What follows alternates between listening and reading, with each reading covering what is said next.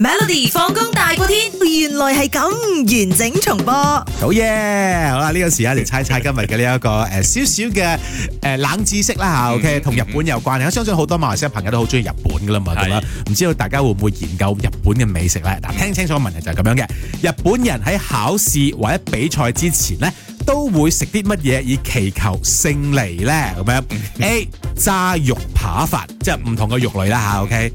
B 魚生飯，C 天婦羅飯，定係 D 飯團咧？嗱，好多朋友 WhatsApp 入嚟咧，冇一個同我記埋一邊，得我揀天婦羅啊嘛。終於有人冇人 buy 你咋？真係其他都有啊！嗱，有嗰啲誒炸肉飯啦、飯團啦，跟住誒係咯。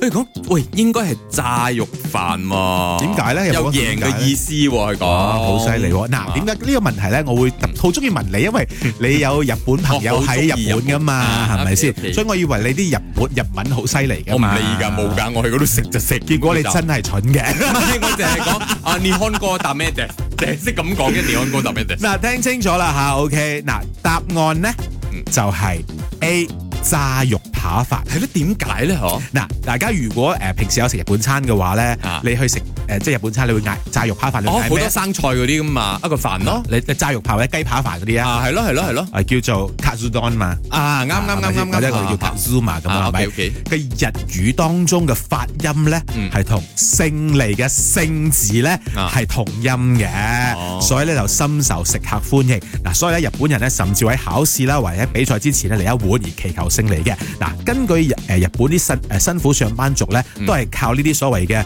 誒咩扒咩扒雞扒飯佢又係要勝利蓋飯啊啊嚟維持自己嘅活力嘅咁樣。 OK 咁誒，除咗話，除咗話同嗰個勝利嘅勝有關，又近咁樣勝勝利有關咧，因嗯為大份量嘅肉扒蓋飯咧嗯，哼可以俾你一整日嘅活力滿滿啊！即係你亦食都一個完咧咁嘅事啊，啊，就有能力去又做好有工啦精。神，有神猛壓咁樣啊哦！所以咧，佢哋就會選擇食呢一個炸肉扒飯啦你。講如果啊咩咩你唔咁咩？係你講呢個係打工嘛，即係食落去有 energy 去做工咁。考試嗰啲都需要嘛？咁考試嘅時候要落十二分精力，啊，即係係啦係啦係分啦精力㗎嘛。係啦，即係有精力之外，亦都係有個意思嗰啲啦。係啊係啊咁我覺得打工嗰啲應該食啲同錢有關嘅嘢。咩嘢食同錢啊？知啊，可以可以諗啲唔知咩得嘢，咧，雖我然買日本我你嗰呢啲呢啊。七月嘅時候，我燒俾你食 啊！